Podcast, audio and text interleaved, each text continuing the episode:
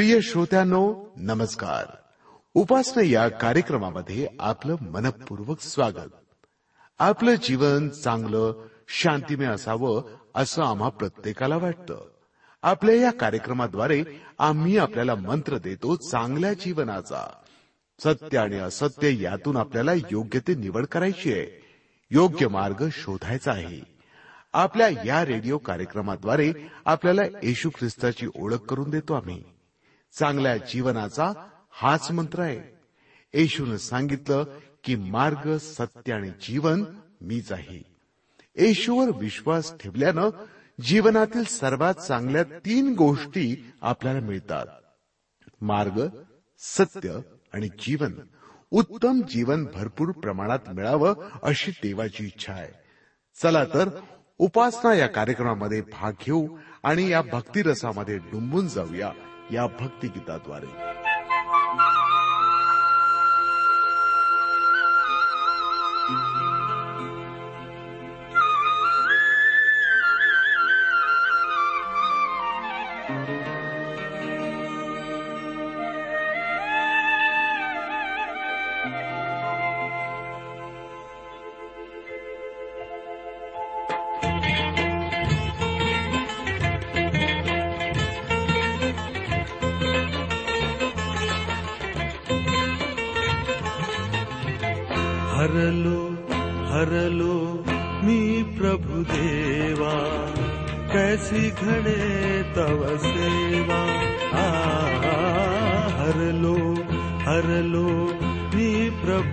देवा कैसी घडे तव सेवा। कैसी घडे तव सेवा कैसी घड़े तब सेवा। हर लो हर लो नी प्रभु देवा कैसी घड़े तब सेवा।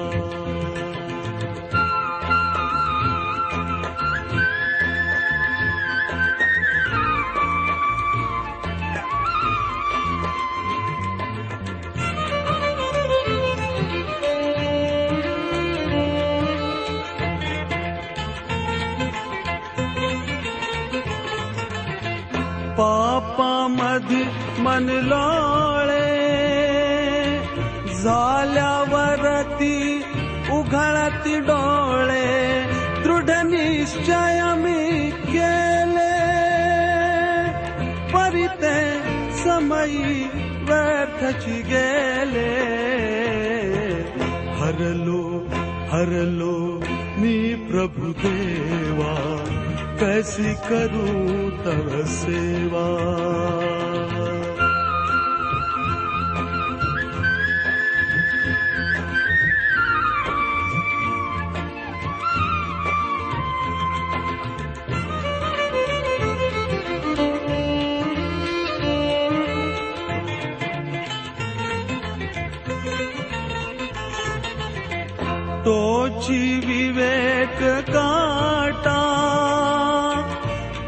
करिता बोध? फुटे मज फाटा देवळी नेत्र उघळती तेथून निघता झापळ पळती. हरलो हरलो मी प्रभु देवा कैसी घड़े तव सेवा? कैसी घड़े तव सेवा? कैसी घड़े तब सेवा। हरलो हरलो मी प्रभु देवा। कैसी घड़े तब सेवा। कैसी घड़े तब सेवा। कैसी घड़े तब सेवा। आपण प्रार्थना करूया।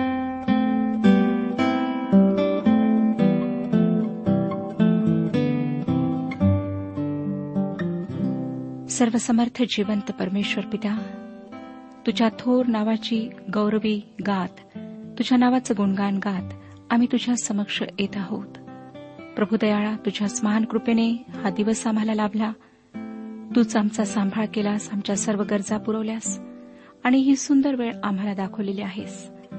पवित्र प्रभू तू आमच्यासोबत हो आमच्याशी तू बोल तुझं वचन समजण्याकरिता तू आमचं मार्गदर्शन कर आमची मदत कर.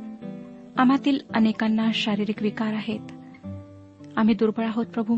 तुझ्या स्पर्शाची आम्हाला गरज आहे. स्पर्श करून आमच्या शरीरातले सर्व विकार दूर कर.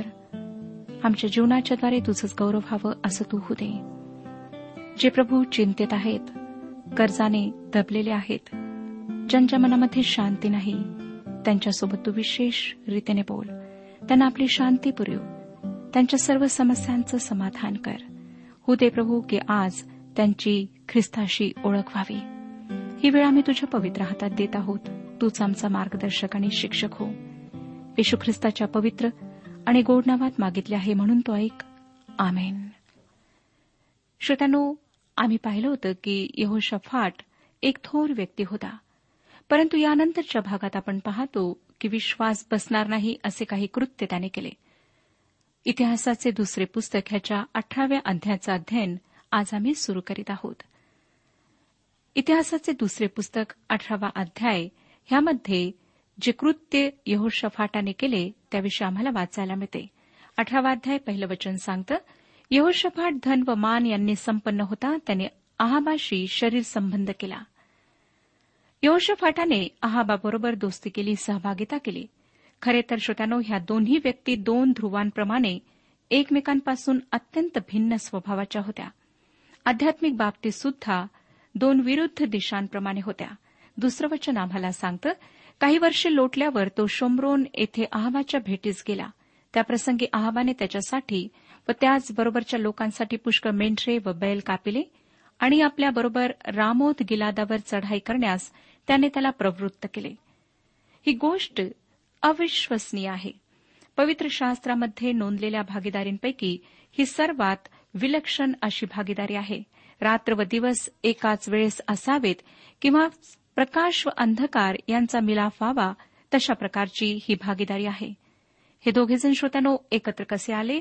हे गुण आहे. आध्यात्मिकदृष्ट्या त्यांच्यामध्ये काही एक साम्य नव्हते.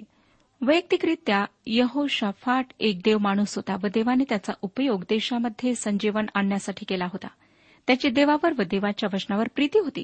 तो आध्यात्मिक वृत्तीचा माणूस होता.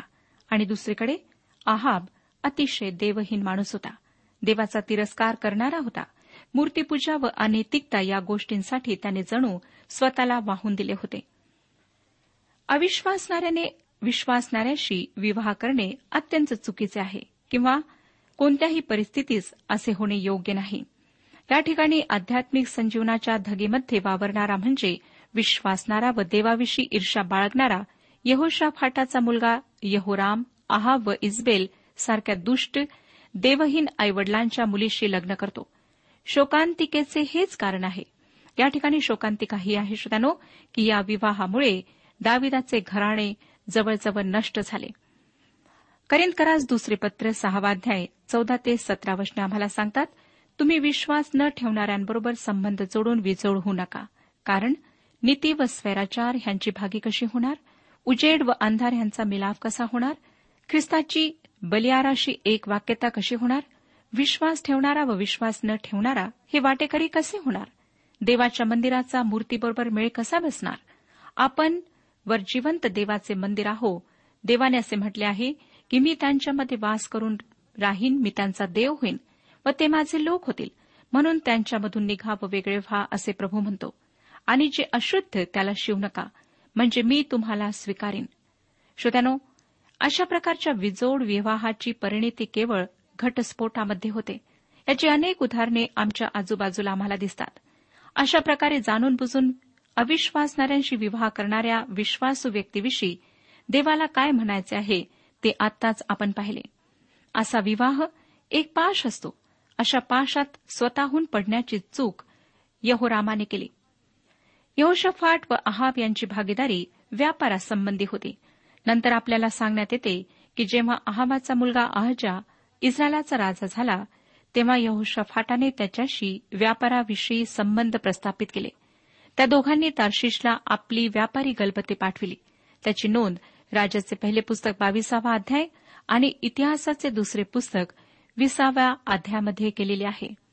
धान्य व सोने यांचा व्यापार करण्यासाठी ही गलबत्ते पाठविण्यात आली होती.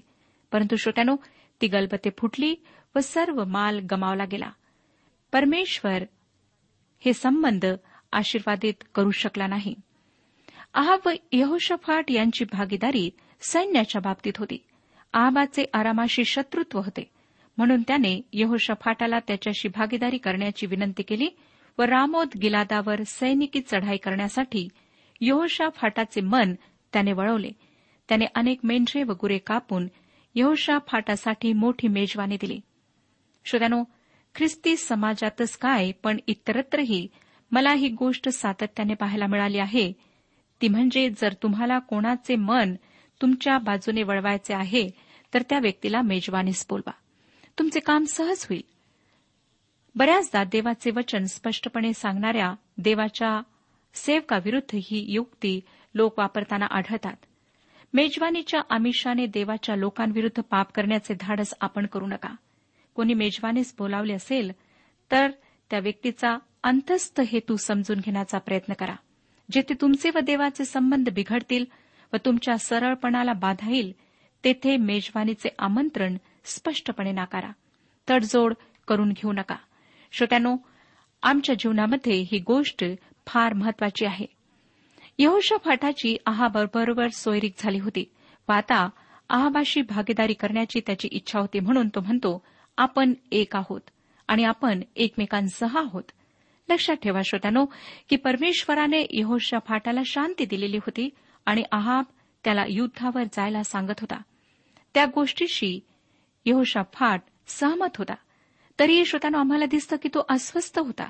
त्याचे मन परमेश्वराच्या बाजूने झुकलेले होते व या परिस्थितीमुळे त्याच्या मनामध्ये चिंता निर्माण झाली. अठरावा अध्याय चौथं वचन आम्हाला पुढे सांगतं यहोशा फाटाने इस्रायलाच्या राजास म्हटले आज परमेश्वराचा आदेश घ्या. यहोशाफाट आम्हाला म्हणत आहे परमेश्वराला ह्या धाडसाविषयी काय म्हणायचे आहे ते आपण पाहिले पाहिजे.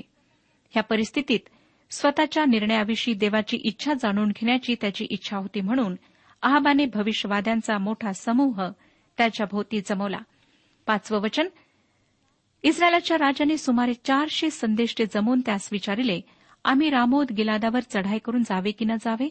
त्यांनी उत्तर दिले चढाई करून जावे देव ते राजाच्या हाती देईल. हे भविष्यवादी श्रोत्यानो यहोवा देव इस्रायलाचा पवित्र सेनाधीश परमेश्वर ह्याचे भविष्यवादी नव्हते तर ते बाल दैवताचे भविष्यवादी होते. या भविष्यवाद्यांकडून देवाची इच्छा समजेल याविषयी यहोशाफाट साशंक झाला. येथे काहीतरी चुकतेच हे कळण्याची सुज्ञता त्याच्याजवळ होती. सहा आणि सात वचने सांगतात तेव्हा यहोशा फाटाने विचारले यांच्या खेरीज परमेश्वराचा दुसरा कोणी संदेष्टा नाही काय? त्याला आम्ही प्रश्न विचारू. इस्रायलाचा राजा यहोशा फाटास म्हणाला ज्याच्याद्वारे परमेश्वराचा सल्ला घेता येईल असा आणखी एक मनुष्य आहे.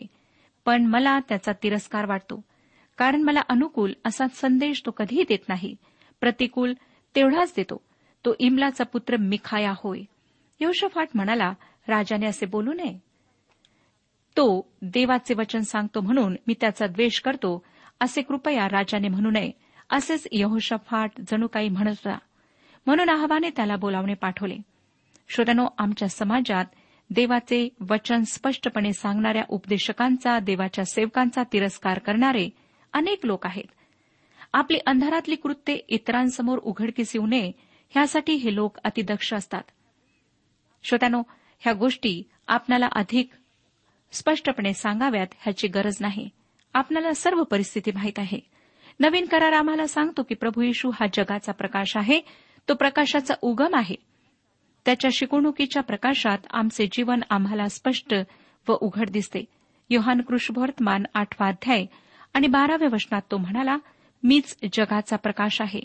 जो मला अनुसरतो तो अंधारात चालणारच नाही व त्याच्याजवळ जीवनाचा प्रकाश राहील. श्रोत्यानो जेव्हा मी येशू ख्रिस्ताचा आमच्या अंतकरणात स्वीकार करतो तेव्हा त्याचा प्रकाश आमच्या अंतकरणात येतो व आमच्यातले कुविचार आमची कुकृत्ये अंधकाराची कृत्ये आमच्यापासून दूर पळून जातात. आम्ही प्रकाशाची प्रजा बनतो. मला माहीत नाही श्रोत्यानो की आपलं जीवन कसं आहे. आज जेव्हा आपण वचन ऐकत आहात स्वतःच्या आध्यात्मिक जीवनाचं परीक्षण करा. आता नवं वचन पहा काय सांगतं? इस्रायलाचा राजा आणि यहुदाचा राजा यहोशाफाट हे आपापली राजवस्त्रे धारण करून शमरोनाच्या वेशीजवळ एका उघड्या जागेत आपापल्या सिंहासनावर विराजमान झाले होते आणि सर्व संदेष्टे त्यांच्यापुढे भाषण करीत होते. या सर्व दृश्याची आपण कल्पना करू शकता. दोन राजे मोकळ्या जागेत आपापल्या सिंहासनावर बसलेले आहेत आणि त्यांच्या भोवती चारशे भविष्यवादी घोळका करून उभे आहेत.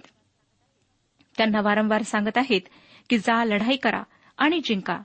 आरामाच्या राजावर चढाई करून जा. त्या चारशे भविष्यवाद्यांपैकी एक भविष्यवादी तर फारच नाटकी होता. त्याने आपल्या डोक्यावर लोखंडी शिंगे घातली व प्रत्येकाला त्या शिंगांनी ढकलून तो म्हणत राहिला तुम्ही अशा प्रकारे आराम्यांना हुंदडाल. बारावं वचन मी आपणाकरिता वाचत आहे. जो जासूद मिखायास बोलावयास गेला होता तो त्यास म्हणाला पहा सर्व संदेष्टे एका विचाराचे होऊन राजा संबंधाने शुभवचन बोलत आहेत. म्हणून त्यांच्याप्रमाणेच तूही शुभ संदेश कथन करावा. या दूताने मिखायाला परिस्थितीची जाणीव करून दिली व त्या इतर भविष्यवाद्यांप्रमाणे संदेश देण्याचा सल्ला दिला. सर्व भविष्यवाद्यांनी राजाला लढाईवर जाण्याचा सल्ला दिला होता व मिखायानेही तसेच करावे त्यात त्याचे भले आहे असे त्या दूताने सुचवले. श्रोत्यानो देवाच्या सेवकासमोर व ख्रिस्ताच्या अनुयायांसमोर सतत असलेला मोह हाच असतो. स्वतःच्या स्वार्थासाठी स्वतःचा जीव वाचवण्यासाठी लोकांना संतोष देणे त्यांना रुजतील असे संदेश देणे त्यांच्या कानाची खाज जिरेल अशा प्रकारचे उपदेश करणे असे केल्याने त्यांचे जीवन सुरळीत राहील व ते कोणाचाही क्रोध स्वतःवर ओढून घेणार नाहीत. परंतु अशा वर्तणुकीविषयी संत पॉल निषेधपूर्वक बोलतो माणसाला संतोषविणारे असण्यापेक्षा देवाला संतोषविणे उत्तम आहे असे तो गलतीकरास व थैसलनिका करास लिहिलेल्या पत्रांमध्ये शिकवतो. मिखायाने हेच केले. त्याने राजाला संतोष देणारा संदेश दिला नाही. तेरावं वचन पुढे आम्हाला सांगतं मिखाया म्हणाला परमेश्वराच्या जीविताची शपथ माझा देव जे काही सांगेल तेच मी बोलेन. श्रोत्यानं तो घाबरला नाही. देवाने त्याला जे सांगितले तेच तो राजाला सांगणार होता. चौदावं वचन. तो राजाकडे आला तेव्हा राजाने त्याला विचारिले हे मिखाया आम्ही रामोद गिलादाशी युद्ध करावयास जावे की न जावे? त्याने त्यास म्हटले जा यशस्वी हो ते तुमच्या हाती लागतील. मिखाया विनोद बुद्धी लाभलेला माणूस होता. आणि मी आदरबुद्धीने म्हणते श्रोतानो की देवाजवळही विनोद बुद्धी आहे. परमेश्वराकडे पाठ वळविण्याचा माणसाचा हट्टीपणा आहाबाच्या व्यक्तिमत्वातून प्रगट होतो. तुम्ही खायला आता म्हणत आहे पंधराव्या वचनात परमेश्वराच्या नामाने मला खरे तेच सांग असे मी तुला कितीदा शपथ घालून सांगावे? तो त्याला जणू म्हणत आहे मला मूर्ख बनू नकोस चेष्टा पुरे कर. मला माहीत आहे की तू त्यांच्याशी सहमत नाहीस. त्याला देवाचे वचन हवे होते व नकोही होते. त्याला सत्य व असत्य यातील फरक माहीत होता. परंतु त्याला सत्याचे आज्ञापालन करायचे नव्हते. श्रोत्यानो जेव्हा आहाब त्याला देवाचा संदेश देण्याविषयी बोलला तेव्हा मिखाया गंभीर बनला व त्याने देवाचा संदेश दिला की ते लढाईमध्ये केवळ पराजितच होणार नाहीत तर त्यात आहाब मारल्या जाईल. सोळा आणि सतरा वशने मग तो म्हणाला सर्व इस्रायल मेंढपाळा वाचून मेंढरासारखे डोंगरावरून विखरले आहेत असे मला दिसले. तेव्हा परमेश्वर म्हणाला यास कोणी धनी नाही तर हे आपापल्या घरी सुखरूप परत जावोत. इस्रायलाचा राजा यहोशफाटास म्हणाला हा माझ्या संबंधाने अनुकूल संदेश न सांगता प्रतिकूल सांगेल असे मी तुला सांगितले नाही काय? त्याचा हा संदेश ऐकल्यावर श्रोत्यानो इस्रायलचा राजा अहाब यहोशा फाटाकडे वळून म्हणतो मी तुला सांगितले होते ना की तो माझ्यासाठी वाईटच भविष्य सांगेल? आता अठरा आणि एकोणीस वचने मिखाया म्हणाला तर आता तुम्ही परमेश्वराचे वचन ऐका. परमेश्वर आपल्या सिंहासनावर विराजमान झाला आहे.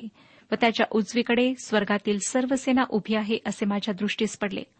परमेश्वर म्हणाला इस्रायलाचा राजा आहाब यास कोण मोह घालील? की तो रामोद गिलादावर चाल करून तेथे पतन पावेल?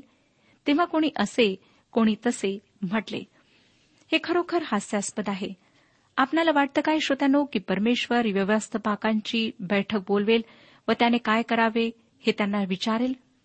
प्रभू परमेश्वर कोणाला सल्ला विचारत नाही.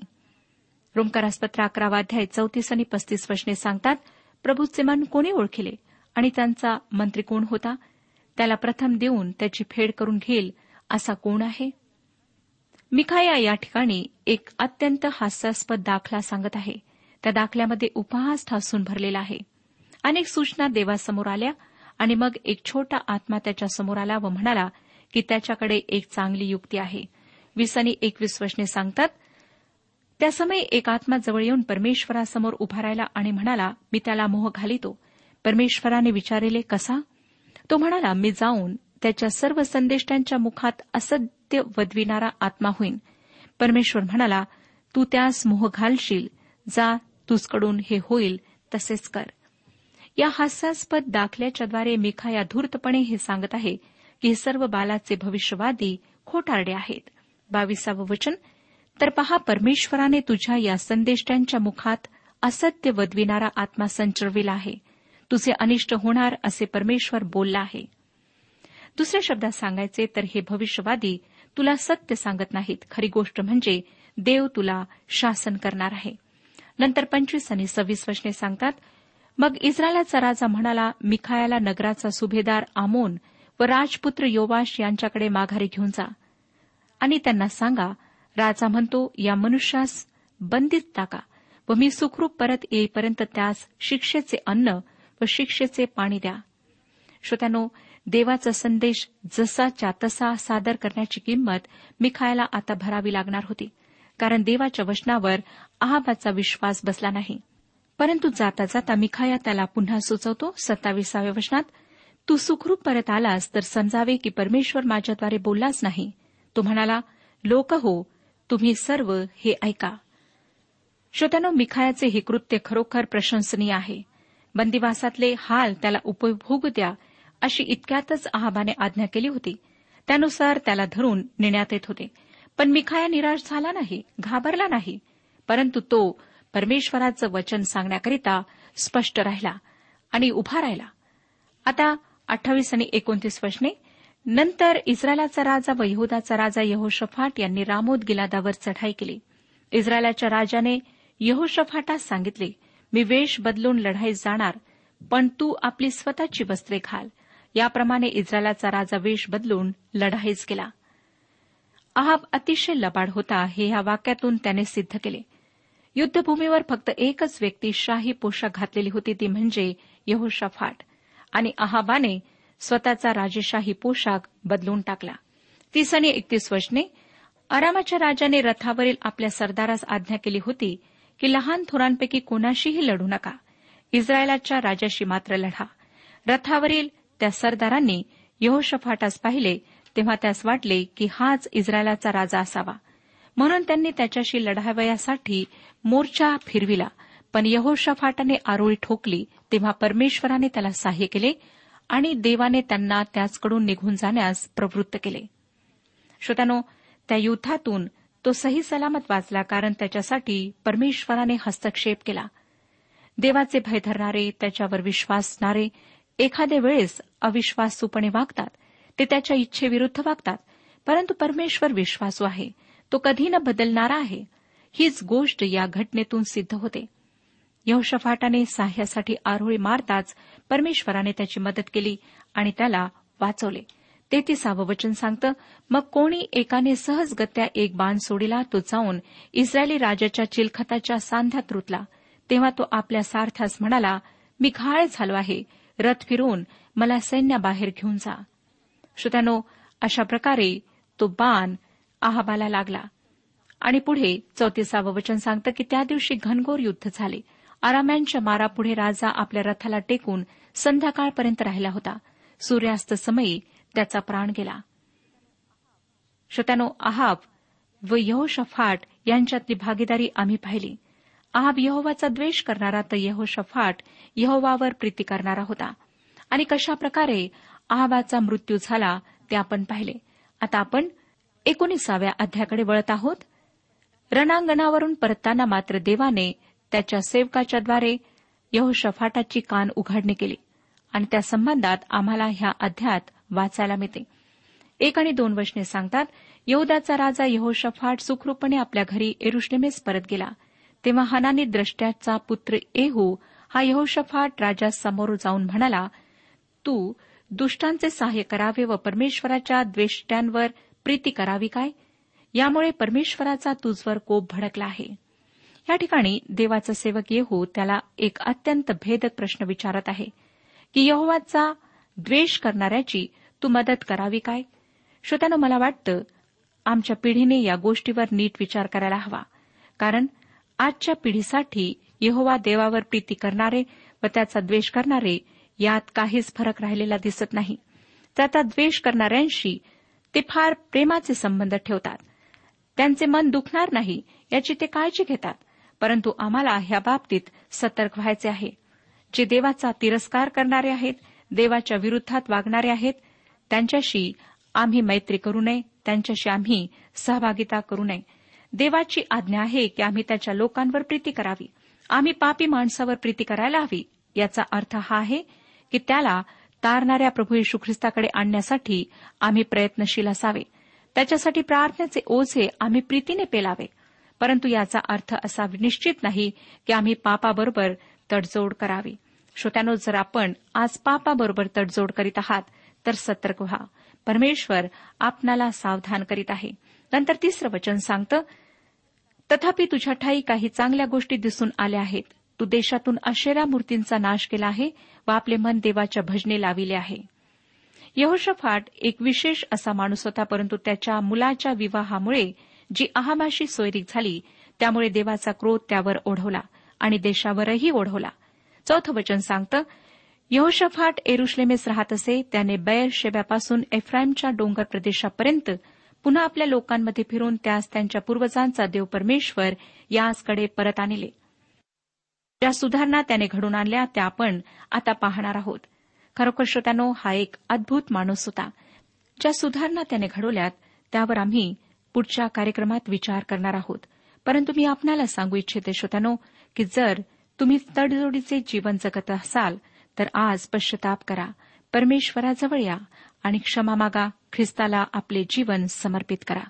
परमेश्वर आपला सर्वांस आशीर्वाद देऊ. आजच्या उपासना कार्यक्रमात परमेश्वराच्या जिवंत वचनातून मार्गदर्शन आपण ऐकलं. आजच्या या वचनातून आपणास काही आशीर्वाद मिळाला असेल यात काही शंका नाही.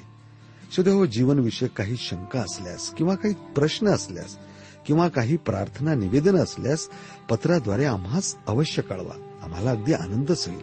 पत्र व्यवहारासाठी आमचा पत्ता लिहून घ्यावा. कार्यक्रम उपासना पोस्ट बॉक्स क्रमांक एक शून्य दोन बेजनबाग नागपूर पिनकोड क्रमांक चार चार शून्य शून्य शून्य चार. आमचा ईमेल अॅड्रेस आहे Marathi T T B at radio eight eight two dot com. Email address पुन्हा एकदा ऐका Marathi T T B at radio eight eight two dot com. बरं तर आता इथंच थांबूया कारण आपल्या कार्यक्रमाची वेळही संपत आलेली आहे. पुन्हा आपली भेट आपल्या पुढल्या कार्यक्रमात तोपर्यंत नमस्कार.